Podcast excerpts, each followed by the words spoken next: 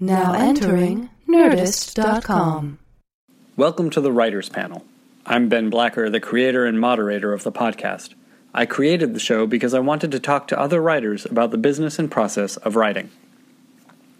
I've had more than 500 writers on the show, so please check the archives to find more writers and more TV shows of interest to you.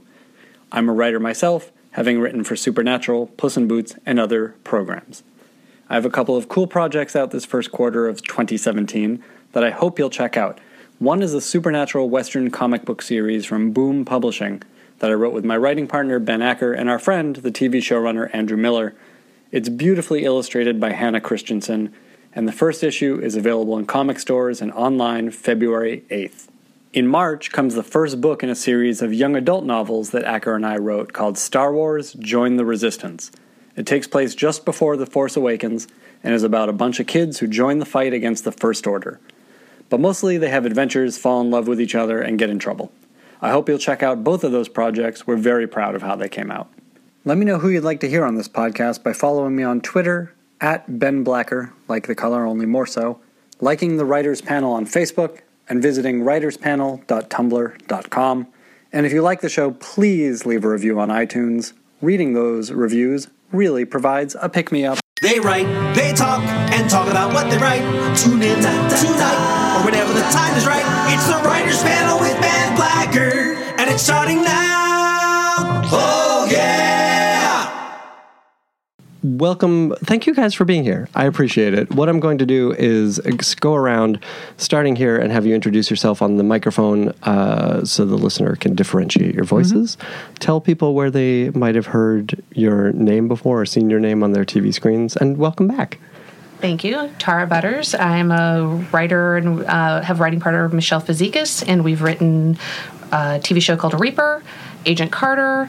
Uh, we were on Law and Order SVU, and now we have a new show called Kevin Probably Saves the World, which used to be called The Gospel of which premieres that premieres October third at ten on Great. ABC tonight. You guys, yeah. watch it tonight, uh, and it's really good. I was telling you guys before Thank we started you. rolling, like it is it's a thing. I feel like you're getting away with something on network TV because it's really charming and funny and and dramatic. Like the, it has all the stuff. I, I mean, I can tell you how I, I, you're not wrong in that we're getting away with something. It was such a late sale. Mm-hmm. Um, and so uh, we sold it on December 6th. So I think that's why it feels that way because there was a time. It, there was no time for people to rethink it. oh, this seems like great advice. so yeah, I feel the same way too. Although I feel that I feel like we got away with it on even on Agent Carter. Yeah, mm-hmm. like we were, they weren't quite. It's not that they weren't paying attention, but we were mid-season and we had Marvel, so so we were just sort of doing the show we wanted. And I kind of feel the same way about Kevin, which is nice. That's that's not bad, you guys. No. All right, I want to get into it Yeah, yeah, more yeah. as we go through. But Billy, Uh, my name's Billy Ray. I've been uh, writing features since 1988. Uh, about to hit my 30 year anniversary as a writer, and uh, just started in TV and am now doing the thing that is by far the most fun I've ever had in my life. By far the best work and experience I've ever had in my life, which is uh, The Last Tycoon Yeah, on. Amazon, which I'm co running with uh, Chris Keyser. terrific. Uh, what what is making it the best uh, creative experience for you? Well, first it's Fitzgerald, and it's Hollywood 1936, and I have a lot to say about Hollywood because the Hollywood that we're living in today is exactly the same as the Hollywood of 1936. So it's a great uh, opportunity to, to comment on that. But also, you know, screenplays have been very good to me, and I love them. But there's something about the forced economy of 110 pages versus oh, I have five years to arc these characters. I found that when I was putting the Bible together for the show, I'd go in my office. It would be eight o'clock in the morning. I'd look up. It'd be six in the afternoon. I just didn't know where the day had gone. Wow. and great. um, that's a rare experience in writing. And and uh, then throw in incredible cast, incredible crew, um, and enough money to tell the story honorably, and um, it's just bliss. That's fantastic, uh, Alison. Um, hi, um, I'm Alison Schapker, and uh, I've just come off working on Scandal for two years. Uh, and before that, I was working on Flash and Almost Human and Fringe. And uh, I've kind of bounced around, I think, between a lot of the big TV camps. I feel like I get to Yeah. look behind the curtain.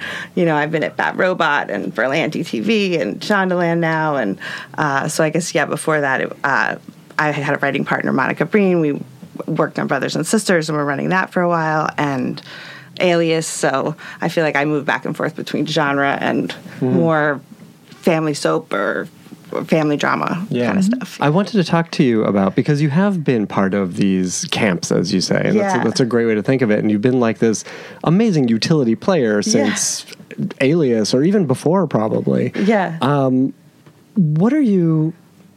You must have learned everything It's from working in these jobs. Like it is like I feel like I've had my had my own master class, Mm-hmm. you know, between everybody. Yeah, and watching their different styles and how they how they run stuff. So let's let's talk um, for a second about some of the early stuff. Like, what was the first sort of big room that you were in for a, a decent amount of time?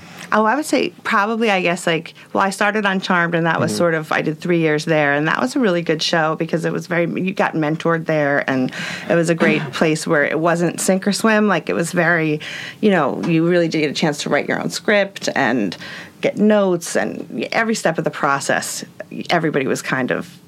They got their hand held. Brad Kern ran that show. That really it was is very who old the school. showrunner is, though. I think. I think that c- comes down if the showrunner is Yes. fostering that environment, Yes. um, and you feel supported, and you feel like I'm not going to. If I make a mistake, if I have a bad pitch, and ninety percent of my pitches are going to be bad just because. Yeah. But you're not going to feel bad about it, and that. So I you credit you credit that's a good showrunner. I agree, and I feel like as as TV has gotten more um, squeezed, or you know, the staffs and, and, and the time and the and the expectations have gotten higher, and the time frames have gotten smaller, and suddenly you know you're throwing writers together to work on scripts, or you don't always get the benefit of you know 11 days to write a script, and now here's your first round of notes, and here's your second round of notes, and stuff like that. It's become very sink or swim, and I do think for writers starting out that can be really hard if you're not coming in and able to just kind of jump into the fray. So I am always grateful uh, that that was the first show Yeah, so- because Alias was like hit the ground running, people.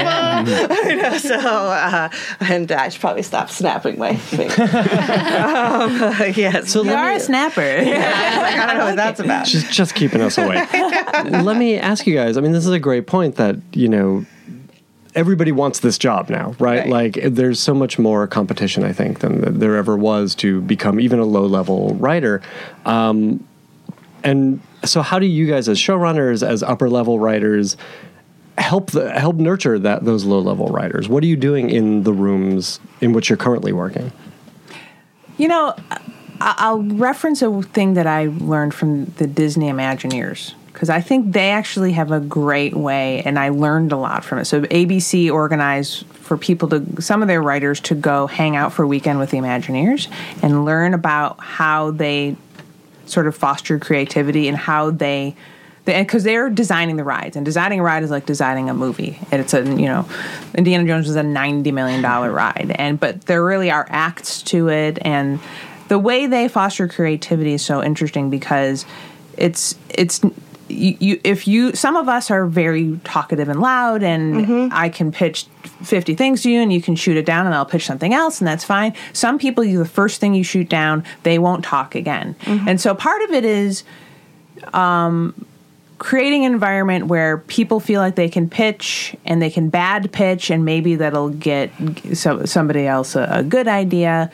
Um, and there's a chemistry to a room. I think there is even somebody who is really good in one room might not match up with the mm-hmm. other writers in Oh, the 100%, and, and I I agree. and which is and that you unfortunately that's a trial and error thing. I, I you don't know how people are going to be in a room together until they're together and then you can very quickly tell who's gelling and who's not gelling And it, it has nothing to do with talent sometimes. It really is about the makeup of, you know, we've worked with different writers on different shows, and sometimes it's been a perfect fit, and sometimes you go, this isn't the show for them, but I would work with them again. right. right. but as For a sure. young writer i would say um, spend your first week or two listening more than anything else um, not obviously sitting there super quiet but i feel like trying trying to figure out okay what are the dynamics of this room um, Figure out how to read the room. Don't Yeah.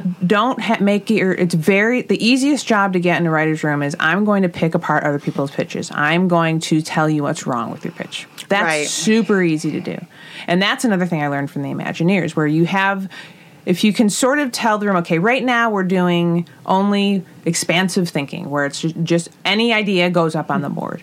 And then you say, okay, now we're going to start picking apart the ideas. But rooms kind of go in between those two modes and not always not everybody realizes oh we've now shifted to a different mode and that's where things start to people start to get upset or people start to shut down and so that was a really interesting thing that the imagineers do that you announce what you're doing I think that's such a good point. And I also think you can announce even what you're doing when you're making a comment. Like, I like this idea, Yes. but I'm kicking the tires on it is different than, well, you know what doesn't work about this idea? Uh, Yeah. You know, I- Exactly. It's sort of like, it's sort of a, I'm No, that's framing a my mini own way to do comment. that. I think yeah, that's great. it's- I think just sort of like keeping um, that sense of, I'm contri- I want to be constructive. It's so, like, here's what I like about this. Here's the thing that is I'm bumping against. Right. If and even better if you can have, but here's a pitch to maybe fix that.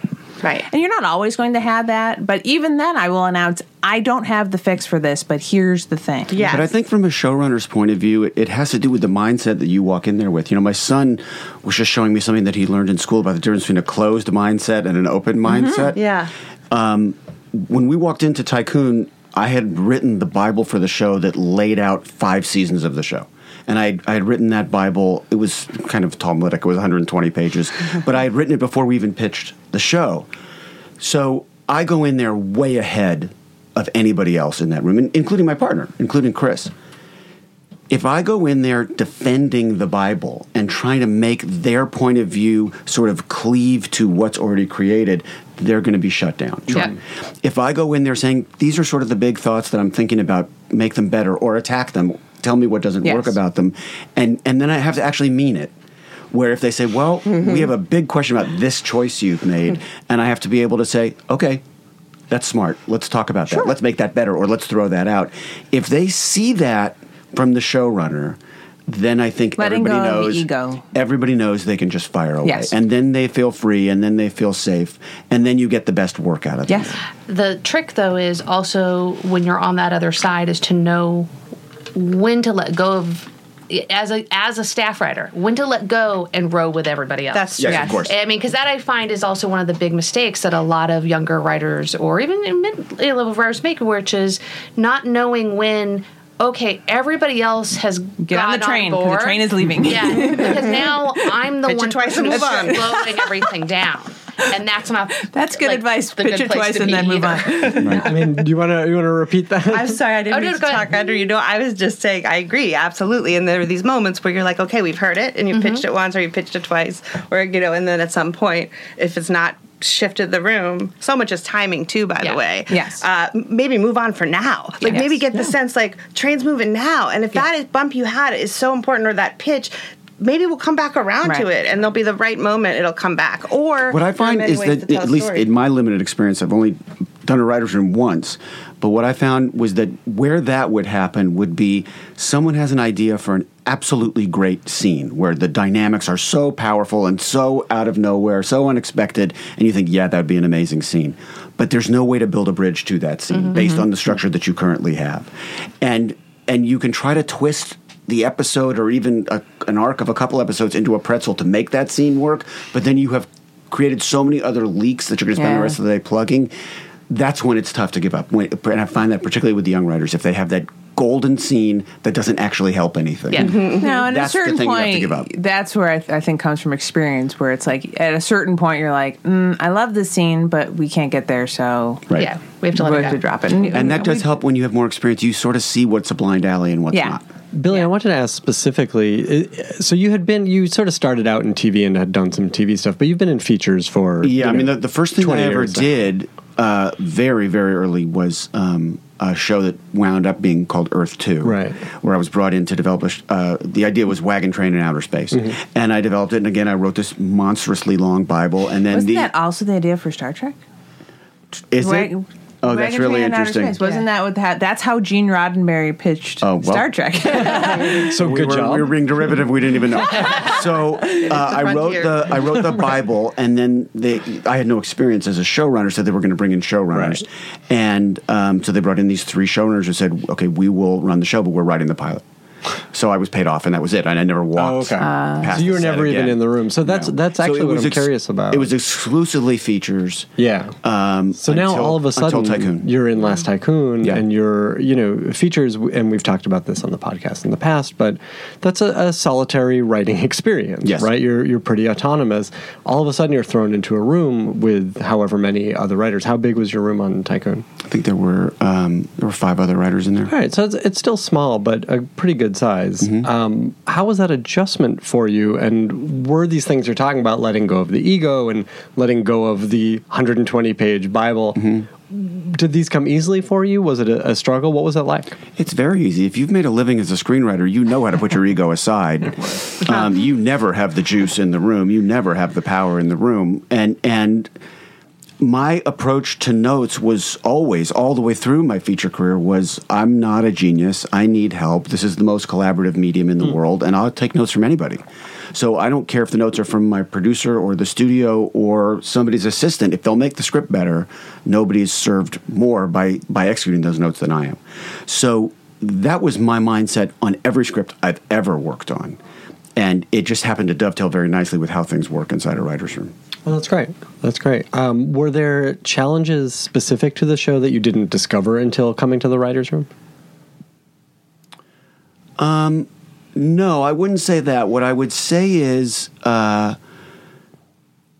Chris Keyser, who's my partner, who had run six shows before, um, he is extraordinary with material. I've never met anybody who's like this with material, where he can he can look at something with true satellite point of view, like the, the big picture of something, and say, here's how this moment in this episode is not conspiring to help you tell that larger story. And so it wasn't that there was a new challenge in the room, it was that Chris's rigor, his discipline to keep us thematically on track um, was just a great learning experience for me. If the conversation started to spiral to somewhere that may be really fun, but wasn't keeping us on that track, Chris would say, "Yeah, but what this episode's about is," and then we'd be, be back on the track. Interesting. And there'd be a moment where I'd be pretty chagrined and think I should have said that. Like that. That's the sort of thing I think about all the time. And Chris did it, and he did it 25 times in that room. That's great. I mean, that's the kind of partnership you hope for in doing he's one a of these things. Um, I want to talk to you guys, Tara and Michele, about Kevin. We have to talk about Kevin. Yes. Um, Tell me about the room that you guys put together for this show, if you would. Uh, we were very lucky to be able to get a couple of writers we've worked with for some time. I mean, Chris Dingess, we've worked with since Since we were story editors on Ed, which was in Oh, wow. 2000. He Yeah. was he was the writer's assistant He's also who we we patterned sock after on Reaper. on Reaper. So uh, we just, I mean, uh, our dogs are brothers. He's my son's godfather. So we've been It's friends family. with him. We hired him on Reaper. We hired him on Carter. We hired him on this show because he's great. he's Yeah. one of those writers who can kind of do anything. He can do comedy. He can do drama. He can do soap. He and, and I, I would literally put him on any show. And then Craig DiGregorio, who we also worked with on Reaper. He just came off of Ash vs Evil Dead. He mm-hmm. did that for a couple of years. Um, interesting. and Workaholics. running Yeah. that workaholics and um, oh, God, he, he he has a lot of half hour experience, but also hour experience, which I love as well. And also, it seems like comedy and Yes. drama and horror and all this stuff. Exactly. Yeah. So, um, and then uh, By the way, if he's done Workaholics, he's a hero to my children. that show, I cannot. I watched that show and I'm like, I can't believe I'm watching this on TV. Like, what is happening? it's, it's amazing. Well, and Kevin Etten, who ran that show, was also on Reaper with us, and I mean, Yeah. they just they were college roommates, Kevin and Craig. Yeah. I mean that that's you can see so much of their voices in Yes. that show, and I, I mean, I love it. But like that, that's the thing is our sh- we like things that go from comedy and drama and can go back and forth really quickly and so having writers like Craig and Chris are hugely important to us but then we have found new people Yeah, like- so that this was really kind of the root of what I, I wanted to get to was what were you reading? What were you responding to? How were you finding these new writers? Um, you know, you're reading stuff. I, I often find I writers who I like, like Dingess or Craig, where I'll be like, "Who do you know that we should read?" Because that's a really good way. Because it's like they know our tastes really well. Their our tastes and their tastes are often line up. So that's a very good way to say you should read this person. Then obviously agents will submit and. I t- sometimes depending on what we're um, staffing up for, we'll just say don't send us like a play because a play will tell me that you're good at dialogue, but that's um, uh, not necessarily going to be everything I'm looking for. Um, or don't send me a cop show um, if I'm doing a show like that has a lot of comedy, unless it's unless there's there's I mean we we're, we try and tell agents early on here's what we're looking for here's what the tone that we're looking for we like drama with comedy But also, did you? Dava Vina, who is a mid-level writer that we hired on the, our staff this year, we met with her the year before for Eva Sophia, which was a completely different um, light soap. Um, she- we didn't write it we were we didn't write it. producing We were yeah. going to um, run it and produce it, and had such a lovely meeting with her that when this got picked up, we're like, Dava, what's she up to? And I mean, like, you can Well, that's have another thing too that we've now that when you're running your own show, it's like let's hire people who we want to hang out with for 12 hours. Yeah, that's because. I don't want. So we have this sort of no asshole policy, mm-hmm. which just makes No it drama. Nice. Yeah. and I we try and have that like across the board, even in production. So if we hear this per- person on the crew is being a jerk, well, it's like, well, they need to go home and not come hmm. back because I just life is too short for that, and it especially on a show like Kevin, which is as T- Tara's favorite way to describe the show is like, don't be an asshole. That's literally that's, the That's the moral theme. of That's because that's also like when I've done I've done like a comparative like it's not a religious show it is a spiritual show but I, you can draw from stuff that you know of religion. I did like a comparative religion class in college and when you look at all religions from that you know thirty thousand uh, yard whatever that saying is you know f- from far away. Um, you realize oh the every religion is just don't be an asshole.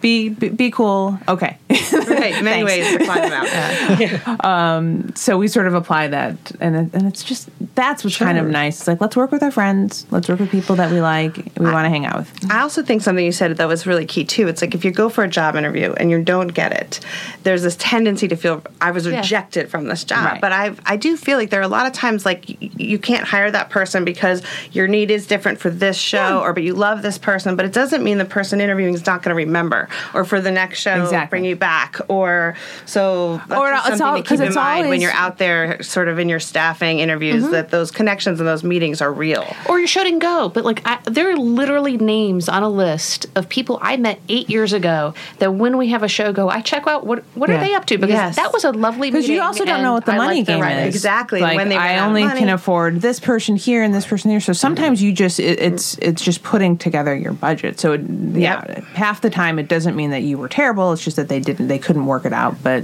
they'll keep you in mind the next time You want to cast your crew as carefully as you cast your cast. Um, you know, I, I had such reverence for a number of shows that showed me how great TV could be, and one of them was Mad Men. I was just sort of blown away by what Mad Men was, and I was a little bit in touch with Matt Weiner. And so when we got our pilot green lit, I said, "Who was your line producer?" Mm-hmm. And he said Scott Hornbacher. So I got in touch with Scott Hornbacher, who had line produced every episode of Mad Men and had directed, I think, nine of them.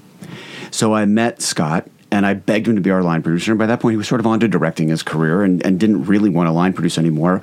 But we made a deal that if, if he would line produce the pilot, he could direct in season one should we get a pickup. Great, great deal. So he comes in to line produce the pilot and he brings in half of his Mad Men team. That's how I got Janie Bryant to do the costumes. That's how I got um, David Carbonara to be the music supervisor. That's how I got a million people on that crew.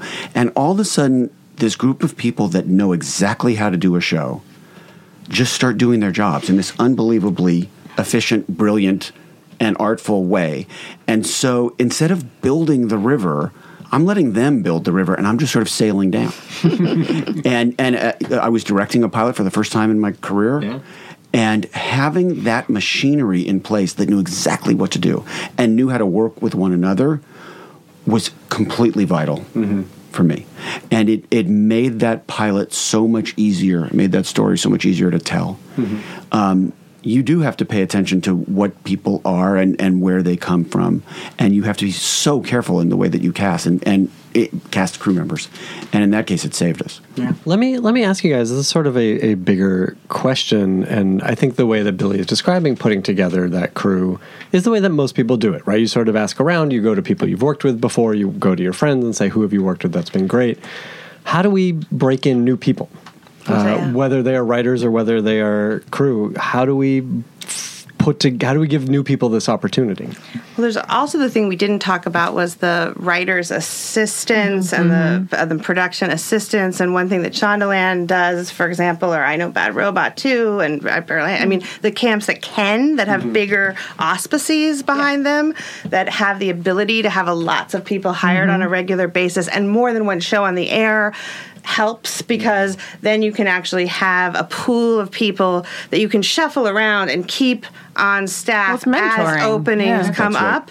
Those are great p- sort of camps to get in uh, uh, because you can stick around long enough until the job opening happens. I think I think for shows that are one show, you staff up those, you know, your script coordinator and your writer's assistant and your PA, and then you hope you can move those people up. Yes. But that's then that's that's very a- someone a has to small leave. circle. Yeah. Yeah, Right. exactly. And then and then it- once it's clogged up, it's clogged up. But the bigger sort of, I feel like those camps, um, uh, they try, I think, often to pull people up from within. So, Yeah. and I mean, by the way, sometimes the, the smaller camps are easier because you're more connecting with the showrunner and they're pulling people up quicker. You know, so.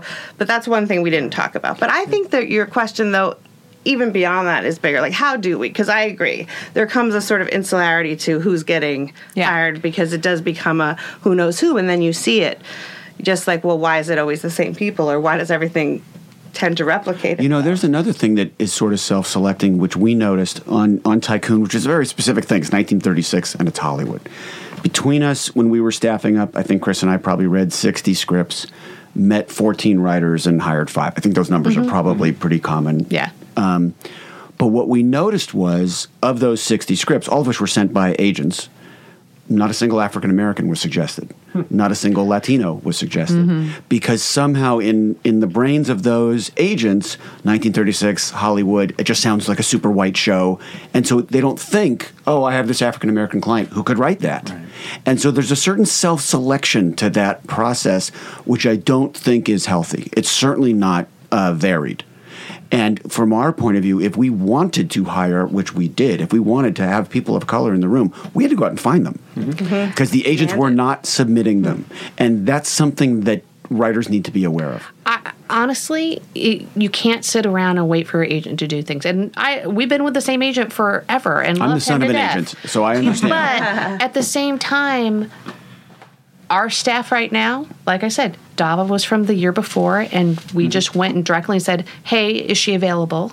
Um, Craig, Chris, Brant, we had worked with. Basically, we staffed our show, and not that we we read over hundred scripts ourselves, but we were it, those even those people got their jobs because we went after them, Right. not because they were being Yeah. submitted.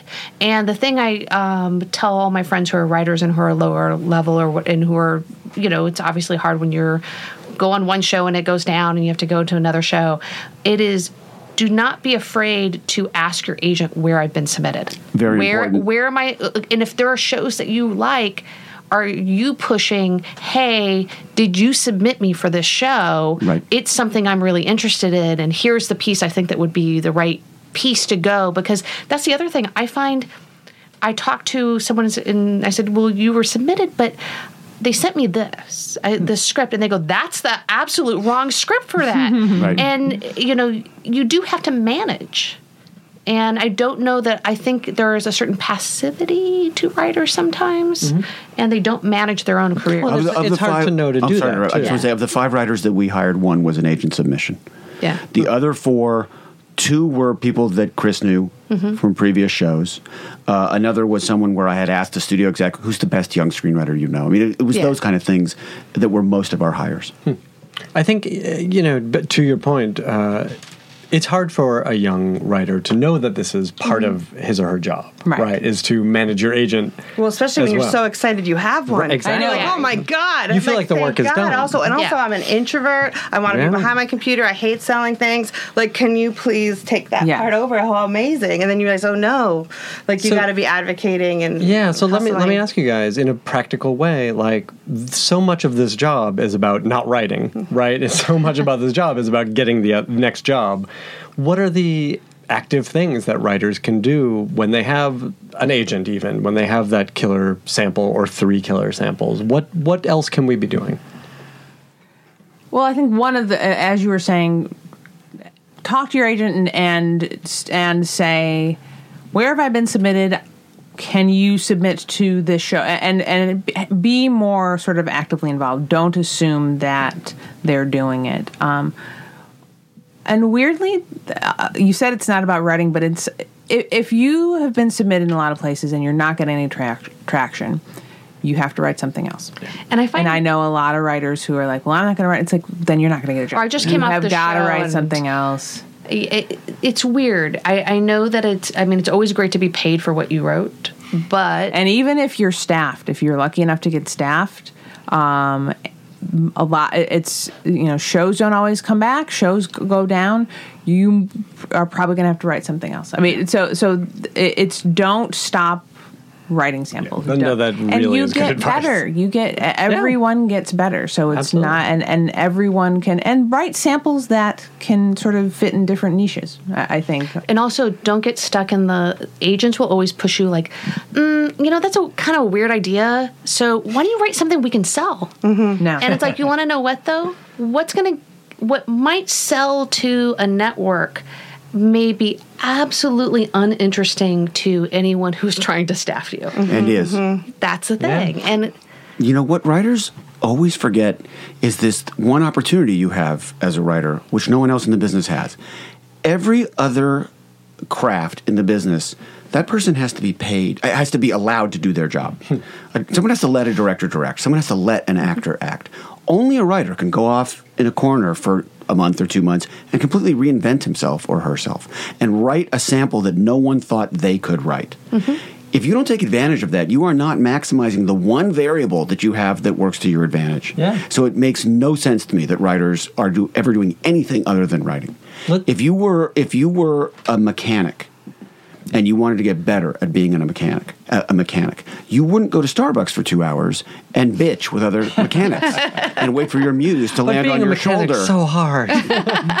you would and you wouldn't wait for your muse to land on your shoulder and say, "Fix the carburetor." Right. You would just go home and fix the fucking carburetor. Did you ever see that Family Guy where they do like one of those cutaways to two writers at Starbucks? You want to come to the Starbucks and watch me write? It's the only way that I'm really writing. Uh, I want to get specific on this, uh, Billy, because I think that's great advice, and it really is the core of everything we're talking about here. Is like the thing you can do is write, right? You can make your career what you want it to be by putting putting in the work and creating the material. Have you done? Did you do this? When in your career did you say, "I don't like the path I'm on. I'm going to do something new"? Or even at the beginning, did you say, "Here's the kind of thing I want to be writing"? And I'm going to ask this of all of I, you. I read an interview that Paddy Chayefsky had given, and Chayefsky had won three Oscars for uh, for Marty and The Hospital and Network. And he said the advice I would give to young screenwriters is don't think of it as art, think of it as work. Because if a writer is stuck and he or she calls another writer in for help, that second writer doesn't show up and say, What's the art problem? that second writer shows up and says, What's not working? And they get under the hood and they fix it. And if you can approach your uh, your day in that way, at the end of the day, you can say, I did my job today. And what Chayefsky said was, if you're an artist, it'll come out as art anyway. From the and, very and there's moment- something to be said for craftsmanship. right. 95% of what we do is problem solving. Mm-hmm. We really are mechanics. I spend zero time during the day saying, Oh, Billy, you son of a gun, you did it again. Like, never. what I say is, That works, or that mm-hmm. doesn't, or how can I make that work more elegantly? I never, ever think of it in terms of, again, that idea that the muse has landed on my shoulder and breathed something into my ear. I just don't think of it that hmm. way. It's, does this work or does it not? And if it doesn't, how are we going to fix it? And that's why I like notes mm-hmm. because people are telling me when something's not working. So for me, from the beginning, I believed that I was not more talented than the people I was competing with. That there was one variable I could control, which was my willingness to work hard. Mm-hmm. And I was just going to out hustle everybody. I was just going to come into every meeting better prepared, more collegial, more open to notes, with less ego on the line. Um, I was going to be the most professional writer that anybody had ever met in every meeting I went into, and I was going to treat every meeting as if it was an audition, even if it was with someone I'd worked for, with for three years. I was going to pretend it was the first time they had ever met me, and I've approached every meeting I've ever been in since, and that's just my particular approach to it. Um, there's a line that Monroe Stahr says in uh, in Tycoon. He says, "I'm not talented enough to be unprepared." And that's how I feel. so I just have to be over prepared. There are people who are talented enough to be unprepared. I'm just not one of them. But clearly, I mean, even early on, you were good at it. You were doing something that people were responding to. Was there a a breakthrough script for you? Something that maybe was an elevated piece of craft? You know, you're you're as a screenwriter, and it may be different in TV. I I, I don't know the dynamic well enough, but in as a screenwriter, you go up and down for years. You're the flavor of the month when you are first sort of shot out of a can, and everyone gets the joy of discovering a new voice. And then you develop two things, and they don't get made, and all of a sudden, someone else is the flavor of the month, and you have to reinvent yourself again. And I did that for about 13 years, and, mm. and had credits that completely embarrassed me to the point where, you know. I'd been making a living for 13 years, but if, if someone were to say to me, just based on credits, do you think Billy Ray's a good writer? I'd say no. None of the things I'd written that were interesting had been made, and the things that were my most sort of generic stuff had been made. Um, it changed with one movie, which was the first time I ever wrote and directed, which was a little teeny movie called Shattered Glass. Mm-hmm. But it was finally something I could stand behind and say, "This is what I'm capable of doing," and it and it changed my career, hmm. hundred percent. Hmm. Interesting. What was Once- it about you- that? Well, first of all, the the the industry liked it, which was a big deal. But the biggest thing is, once you're in the directing club, they treat you differently as a writer. They just flat out do. Even if on the next movie you're just the writer, somehow you've had the special sauce, you've directed, and they just fuck with you a little bit less. Hmm. Did your writing change at all after directing? Yeah, it gets more spare. Oh, interesting. Once you think of yourself as the dummy who has to go shoot it, you want less pages. That's just a fact. That's great. Um, Alison, let's talk about you with that, you know, writing the thing you want to write. You've been working on other people's shows for a long time, and I'm yeah. sure you've been out pitching and you've developed over the years. But Sure. tell me about writing the thing that you wanted to write, especially early on in your career. And No, did it's that interesting. do I'm of two you? minds listening to this conversation. it's funny because I feel like from a successful place, you're like, yes, be excellent, keep writing, do stuff, and be good. And I think that is absolutely that's what you can control. And so that is the best advice on the one hand. On the other hand, and I feel like as a sort of person who hasn't yet had that show come out, right, which I like you know, hope this is the season. You know, every year you're like, I want to be in that club where I get to pull people up who I know. What I've actually witnessed is a lot of young writers of various talent lev- levels, but like, let's say like, a, but a lot of writers who have I said, like, you have everything that like Monica and I had when we started out. Like, you are super talented. Like, you've got the personality. Like, you're just waiting for your opportunity. And I'm, I would love to, from the sidelines, be able to give it to you but I can't do anything other than passing your script here or talking you up there because I'm not in a position to be the one hiring somebody. And I am watching people hustle and knock on doors. And you know, you'd like to say, okay, Kareem will rise to the top eventually and all that stuff. And but on some level, you're like, I don't know, because then you look structurally across the top and you're like, well, who's getting to make the hmm. hires? And mm-hmm. if it's always sort of a disproportionately the same people getting to make those hires, they're pulling up people they trust, they know, they want to see in the room. And you know, and I'm watching these people who don't have those friends. They, I, I don't know if I'm making sense, but I do think when you're looking at the inequality or sort of the uh, sort of stru- on a structural level, not on a personal level, but sort of like how do the writers' rooms keep looking like how are there so many white guys or how many, you know, how is this happening? You're like, well, it's happening because um, it's replicating itself on a level like we're all trying to change it, but. So, to those young writers, I obviously keep trying, keep con- all all this is perfect I got advice. really good advice, weirdly, from my grandfather right before I moved to LA, and everyone thought I was crazy because I was like 22. And I'm like, I'm going to be a writer. It'll be great. And I was in Buffalo, New York, and no one I knew was doing it. Was, it was crazy, except my grandfather, who had been a professional baseball player, was the only one who's like, Yeah, you should do that. here's the advice: set a goal for yourself and t- and set a time frame. Limit. Oh. And if you get to the end of that time frame and you haven't achieved your goal, it doesn't mean you should give up, but it means you have to change what you're doing. Um, which I thought was such good advice. That is good advice. uh, uh, yeah, and, and it made so much sense to me. So I did that. I I beat my goal, but it was like I th- I think that's a good thing to say to younger writers. Is like if you've been at it for a long time and you're doing all the things you should be doing and it's not happening, look at what you change what you're doing. Make a big change to what you're doing. Smart. And Yeah. it's even hard because to your point of like, I mean, we've now been at a point on several shows where we've had the opportunity to be the person hiring the staffs, mm-hmm. and it's we've sometimes it's worked where we were able to finally hire one of our assistants and bring her up and now she's a co-producer and she's been working on other people's shows and she's doing great.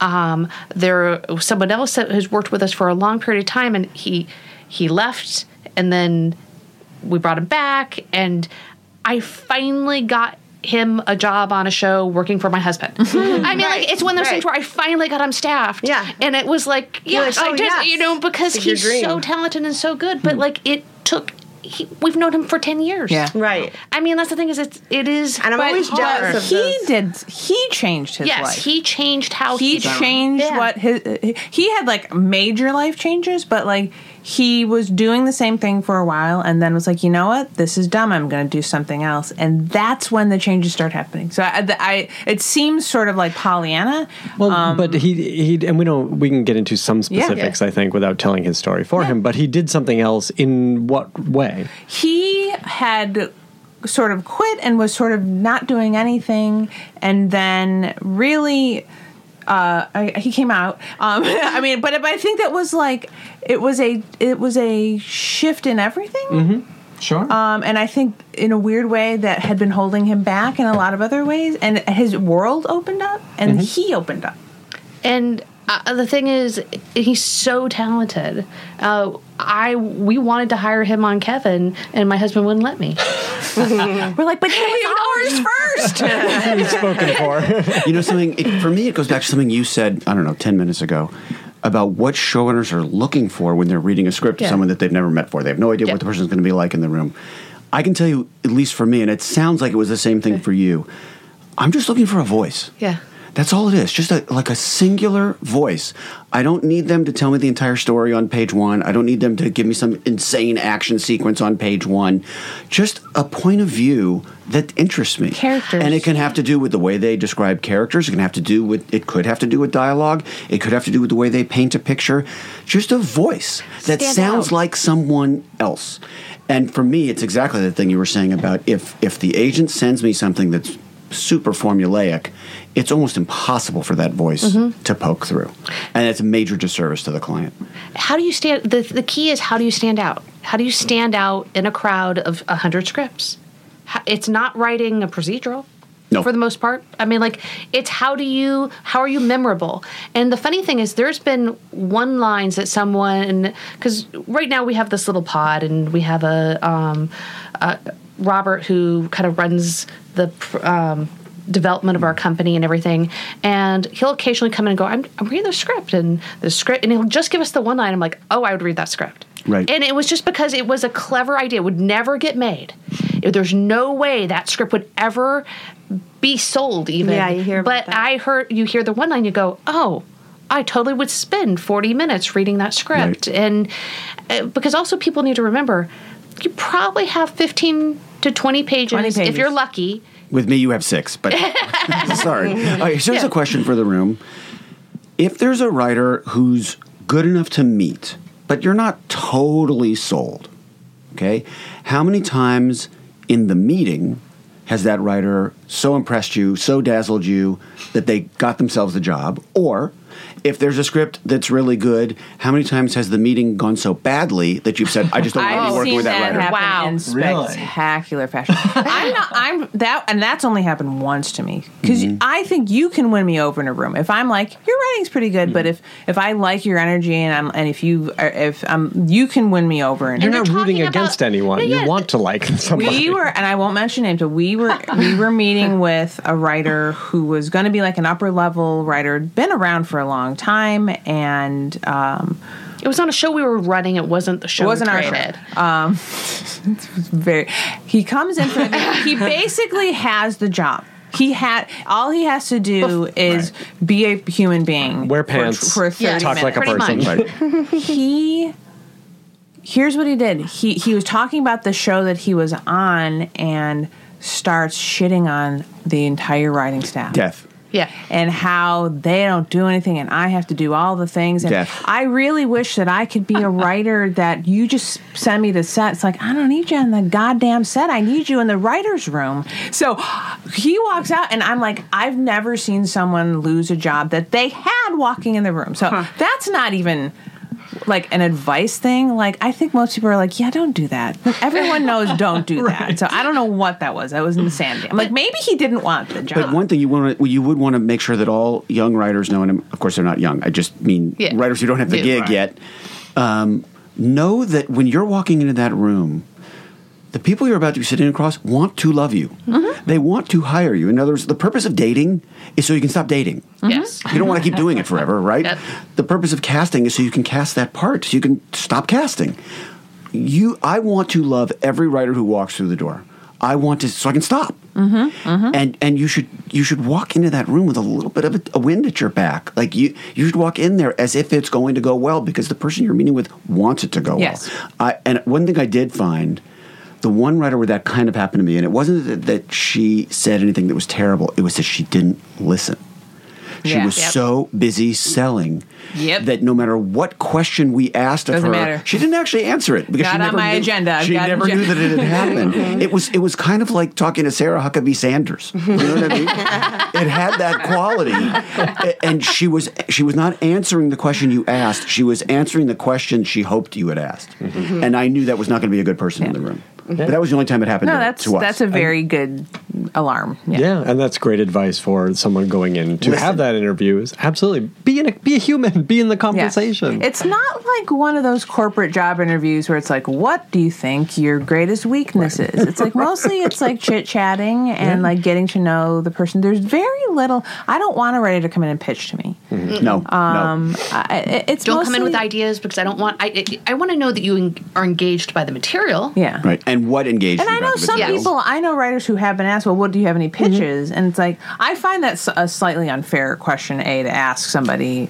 And I also, I don't want to accidentally or subliminally steal your idea. Right, and it's Right. borderline. It's borderline Yeah. illegal, by the Yeah. way. Like, Guild rules really prohibit that. Yeah, I don't like that anyway. So, um, But like, I, it's really that is the date. You're uh, you read a script, Yep. the app, and then you go and you sit on the thing, and you're gonna you want to just feel is this someone who like a I don't know how long it took them to write the script that I read. Mm-hmm. You know, they could have read it and wrote it in a week. They could have taken a year to write it. Right. And so even that is just sort of like you kind of try to just take it at face value. Was it, there was something interesting in it enough for me to sit down with you? Mm-hmm. Um, now I'm going to try to see can I spend time with you?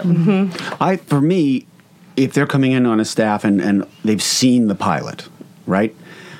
I loved it when people came in and said, I'm so interested in where this character goes. Mm-hmm. Mm-hmm. And they ask me, what do you have planned for that? Yeah. Mm-hmm. Or if they say, particularly on our show, since it was such an emphasis for us to talk about what the world was like for women in the 30s, in the same way that Mad Men did in the 60s, when someone came in and said, I really want to talk about where these female It is- characters yeah. go. That it is a really nice energy. It's interests like. I, I, I, we sat down, somebody was like, oh my God, I have so many questions. Right, yes, yes.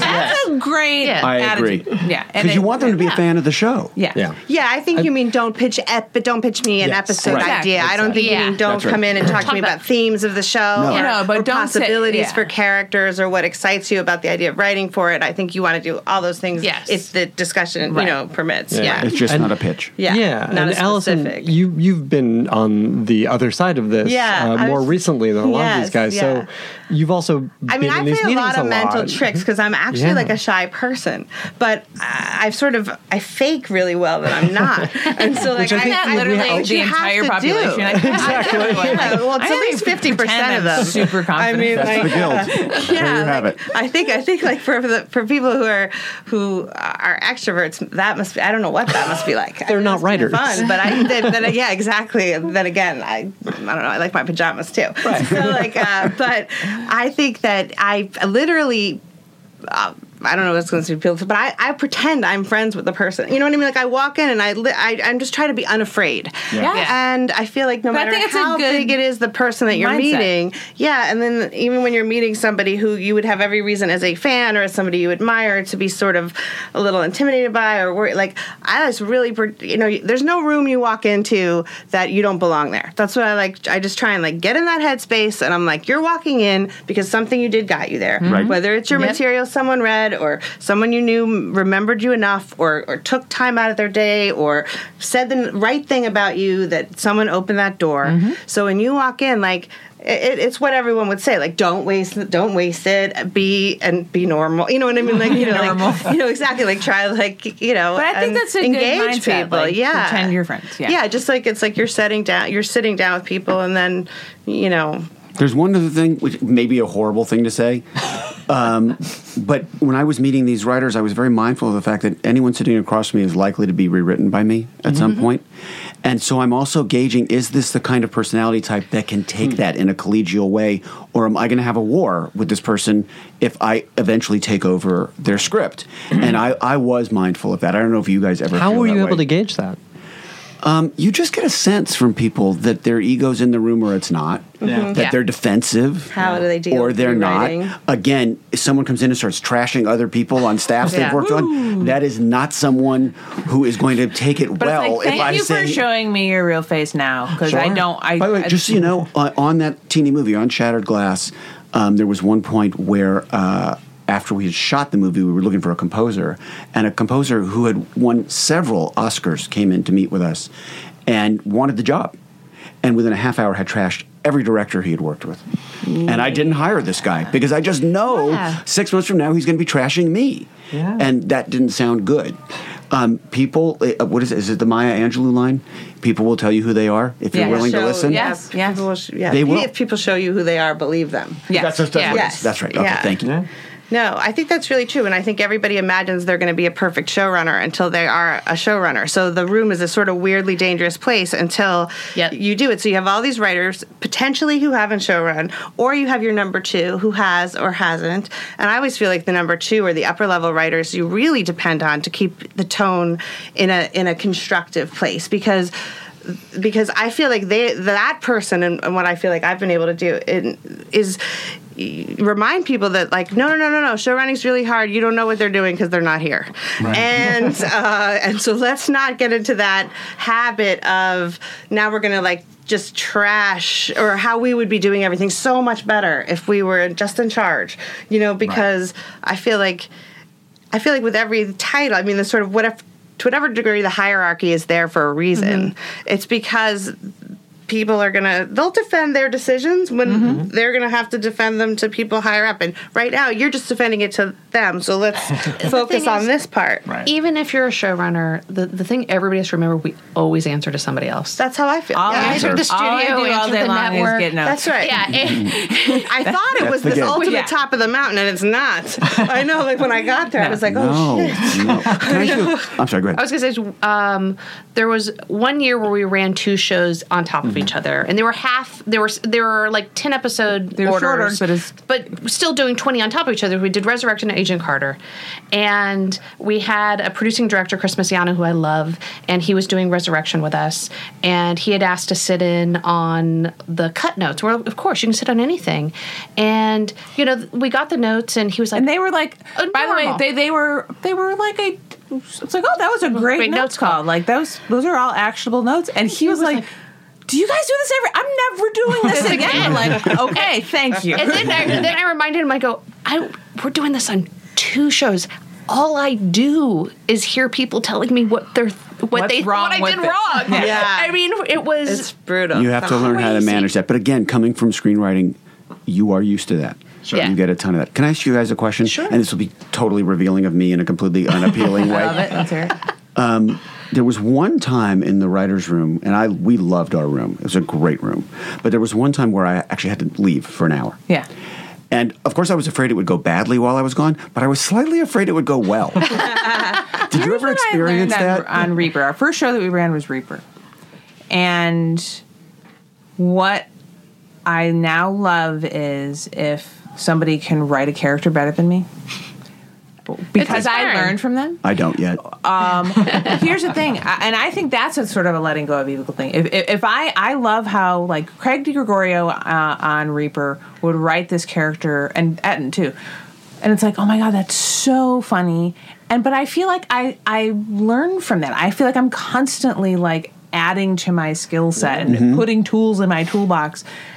I want that. Do if I I my goal is to not have to re- rewrite every script. If I can just do a very little pass on certain things, my life is great. And so that's how I, I, I my goal is like I, I don't feel like I have to take over everybody's script. The- And at the first year show you do because it's the voice and it's you're and, you're you're, trying everybody. to teach everybody how to write it. So yes, it has to happen. but the goal is not doing that. The thing I find also with some writing staffs is when and look, we try to be in the room as much as possible. One of us. The nice thing is us being a team, we can Yeah. split up. Mm-hmm. You know, Because there's a lot of showrunners who will bail and, And are in then come back and entire are pissed because well the room's not giving what it wants. It's like well they don't know what you Right, want. because they didn't read your mind. Yes. So you uh, didn't hire yeah. a bunch of psychics. Right. You gotta, you gotta put in the time. And I've heard that some show, you know, showrunners that really respect. And I mean, I hope, you know, something that Monica and I did when we were running Brothers and Sisters, it's like if you're not working with your writers and sort of communicating what it is that does mm-hmm. Yes. Uh, sort of make the cut in terms of what you want or what you're looking for,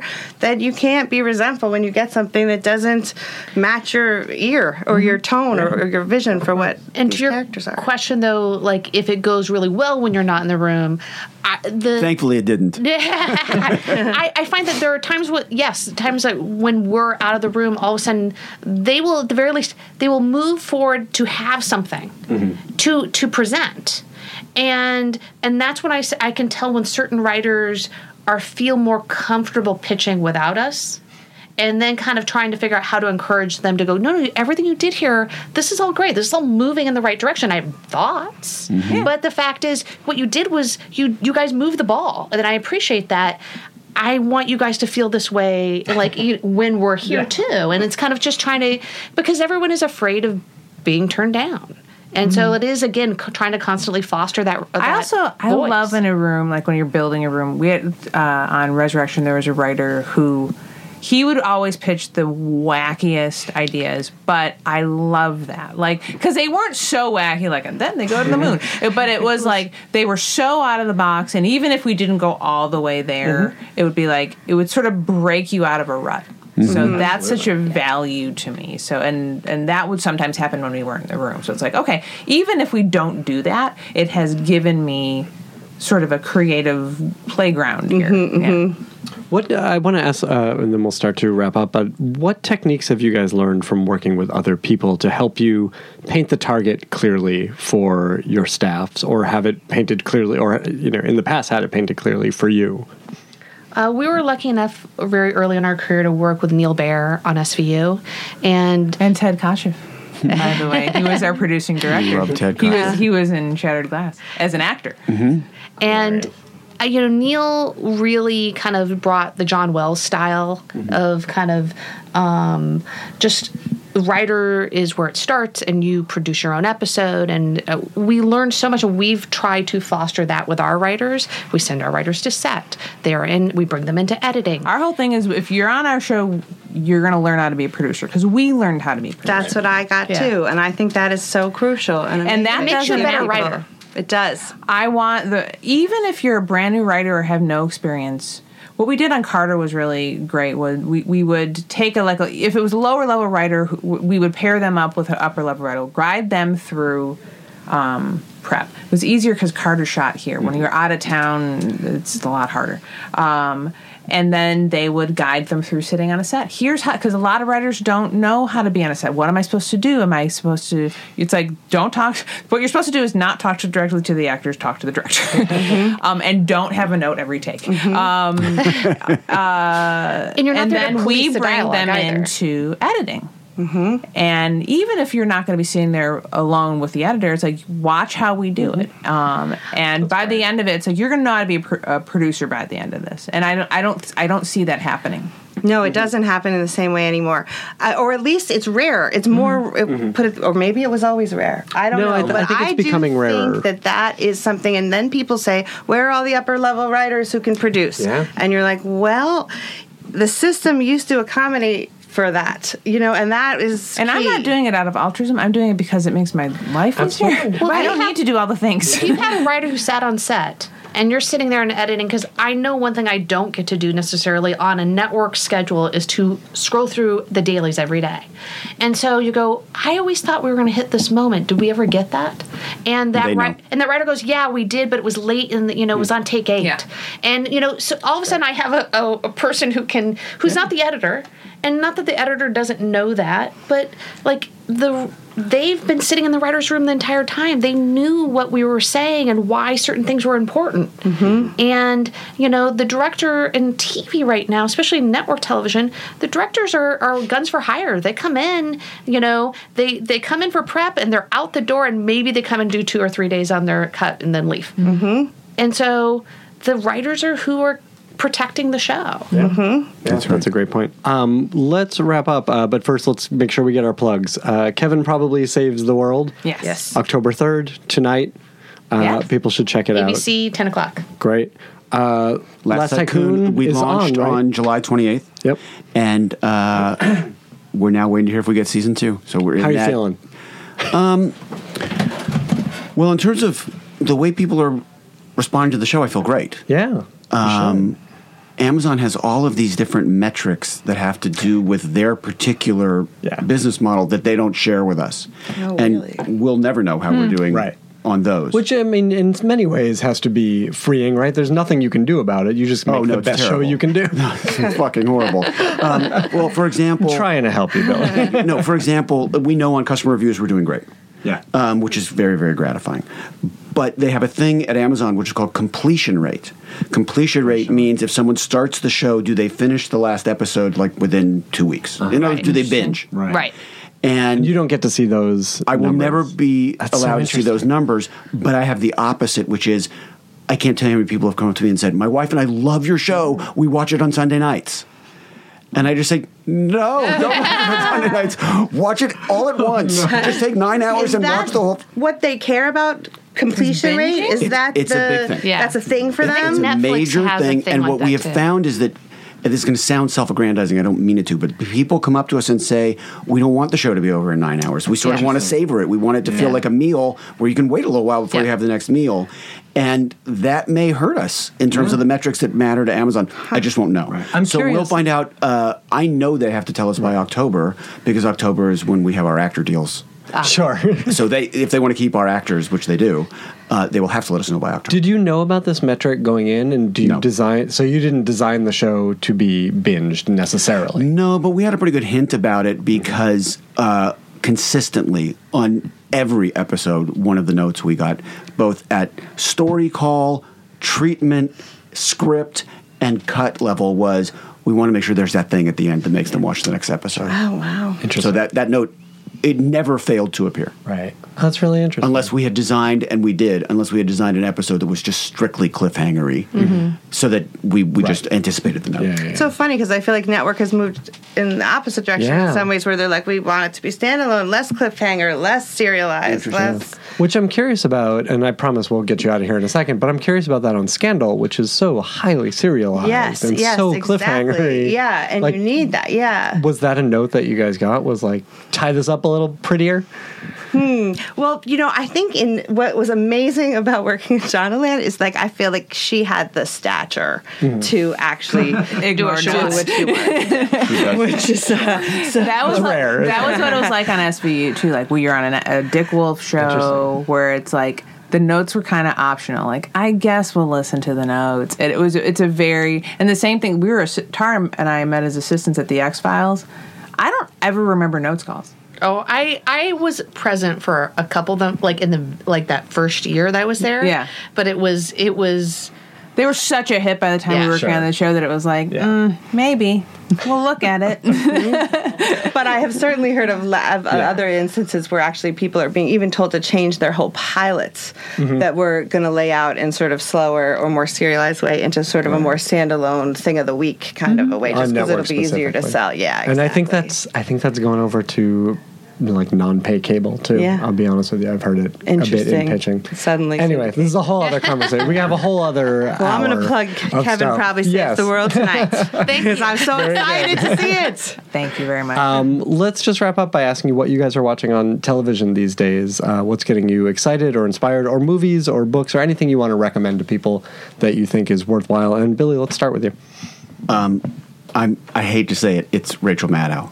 Mm-hmm. I, I, I, I'm watching a meltdown that's so spectacular, uh, and I, I, I need someone to give it some context and to frame it for me. And and um, I find I'm watching MSNBC like three to four hours a night. So I know that's bad for Yeah. our business. No, but this is such a unique point uh, in American history. That's when I'm not writing. That's almost all I have the brain space for. Yeah. No, it's if there weren't baseball, the only the MSNBC thing would be burned into my TV screen. It's bad. It's really I'm bad. going the opposite where I'm like I I I read news on my phone, but I'm like I can't have it all day long because I feel like it just sort of weighs on you. I have young kids, so my I have very weird tell like. There's a new show on, on Cartoon Network called OKKO Let's Be Heroes. Mm-hmm. I love this. I'm not even kidding. I love this show. It's adorable and it's actually so positive and funny and bizarre and weird, but it's and the and the animation is great. And I also got super into the Leah Remini Scientology. I was obsessed with it so It's hard not to be. I and Stranger Things, of course. Like that was having young kids. It's hard to binge stuff because you're like, I Yeah. can't. Who has nine hours? No, I have maybe one. Um, and but we got real into Stranger Things, so that was the first one where I'm like, do we stay up and watch two in a row? maybe we do. That's great. You know, my daughter is hugely into Stranger Things to the point where she like. She's a little bit of a stalker. Well, I'm not, I'm not allowed to say that anymore. okay, I'm sorry. Um, but the I fact is, like, she was like, uh, "Do you need to go to Atlanta next week?" and I'm like, "No, I don't." and, and I'm like, "I promise I will take you." And we we have a friend who works on the show, and so I'm like, "We will get you there. I promise." Hilarious. But like, uh, old so is she? she's 12. Perfect. Um, yes, you know, right. you know, Millie Bobby Brown. It's Yep. all about her. And so Stranger Things, and then, um, gosh, uh, Game of Thrones, of course. Game of Thrones. I, I'm, I'm can excited. admit To. I'm excited to see tonight's episode, uh, or tomorrow night's episode, and then I guess you know I've been. I actually am super excited to watch your show because I've I've been binging a bunch of old Hollywood uh, podcasts. Mm. Uh, um, So I'm very excited to actually start watching that. What I'm like, podcast have you been listening to? you um, must this is- remember this. Yes. Clearly. And I was just actually listening to the uh, Carole Landis one in the car last night. And so, like, I love old Hollywood. I mean, that was the whole thing that was fun for Agent Carter for us because it was in that little later period, but still. Um, so I'm excited. I'm going to check yours out. Thank you. Great. Look, we one bit person binging already. There we go. Amazon will be so happy. uh, Alison, what are you watching? Actually, it's funny. I've been watching a lot of foreign formats because I'm looking Uh-huh. at developing Oh, stuff. So it's funny. I'm like, I'm like, well, I don't know. I'm watching this Croatian show. Anything you want to recommend that we I- might not have? I don't know. There's this Croatian show called Novine, the paper, which I think is uh, really um, great. Uh, let's see. I watched. Um, but I also am watching a lot of obvious news, and then I do need to watch comedy. And I will say, like Insecure, I think is mm-hmm. amazing. Mm-hmm. Atlanta blew my mind this year. I'm catching up in Broad City. Oh, Broad City, I- yeah. incredible. Um, so yeah, so it's like I, but I do find with drama, I do, and I don't binge watch a lot of the time because if I start looking at it from a work perspective, you know, as I mm-hmm. keep going, I'm looking, I'm watching with the subtitles on, and I'm seeing how mm-hmm. they're pacing, and and I'm mm. half in, I'm half out uh, mm-hmm. sometimes. But comedy, I can just completely Yeah. turn off work head, and then news, I'm just a citizen gripping my couch. Well, you know, the thing with the news for me is, first of all, it makes me feel better. When I watch Rachel, I Sure. just feel better. But the second thing is, you know, my kids are not young there anymore. They're 21 and 16. And I feel like I need to be able to say to them, this is going to be okay, and here's why. he's going to be brought to justice, and here's how I know. And and that's that's the Rachel show. That's what Yeah. Maddow does. It's what people used long. to get out of Law and Order. now get from Rachel Maddow. That's right. Uh, thank you guys so much for being here. this was really for having us. enjoyable. Please come back soon and talk to us. Thank you. Absolutely. This was Wonderful.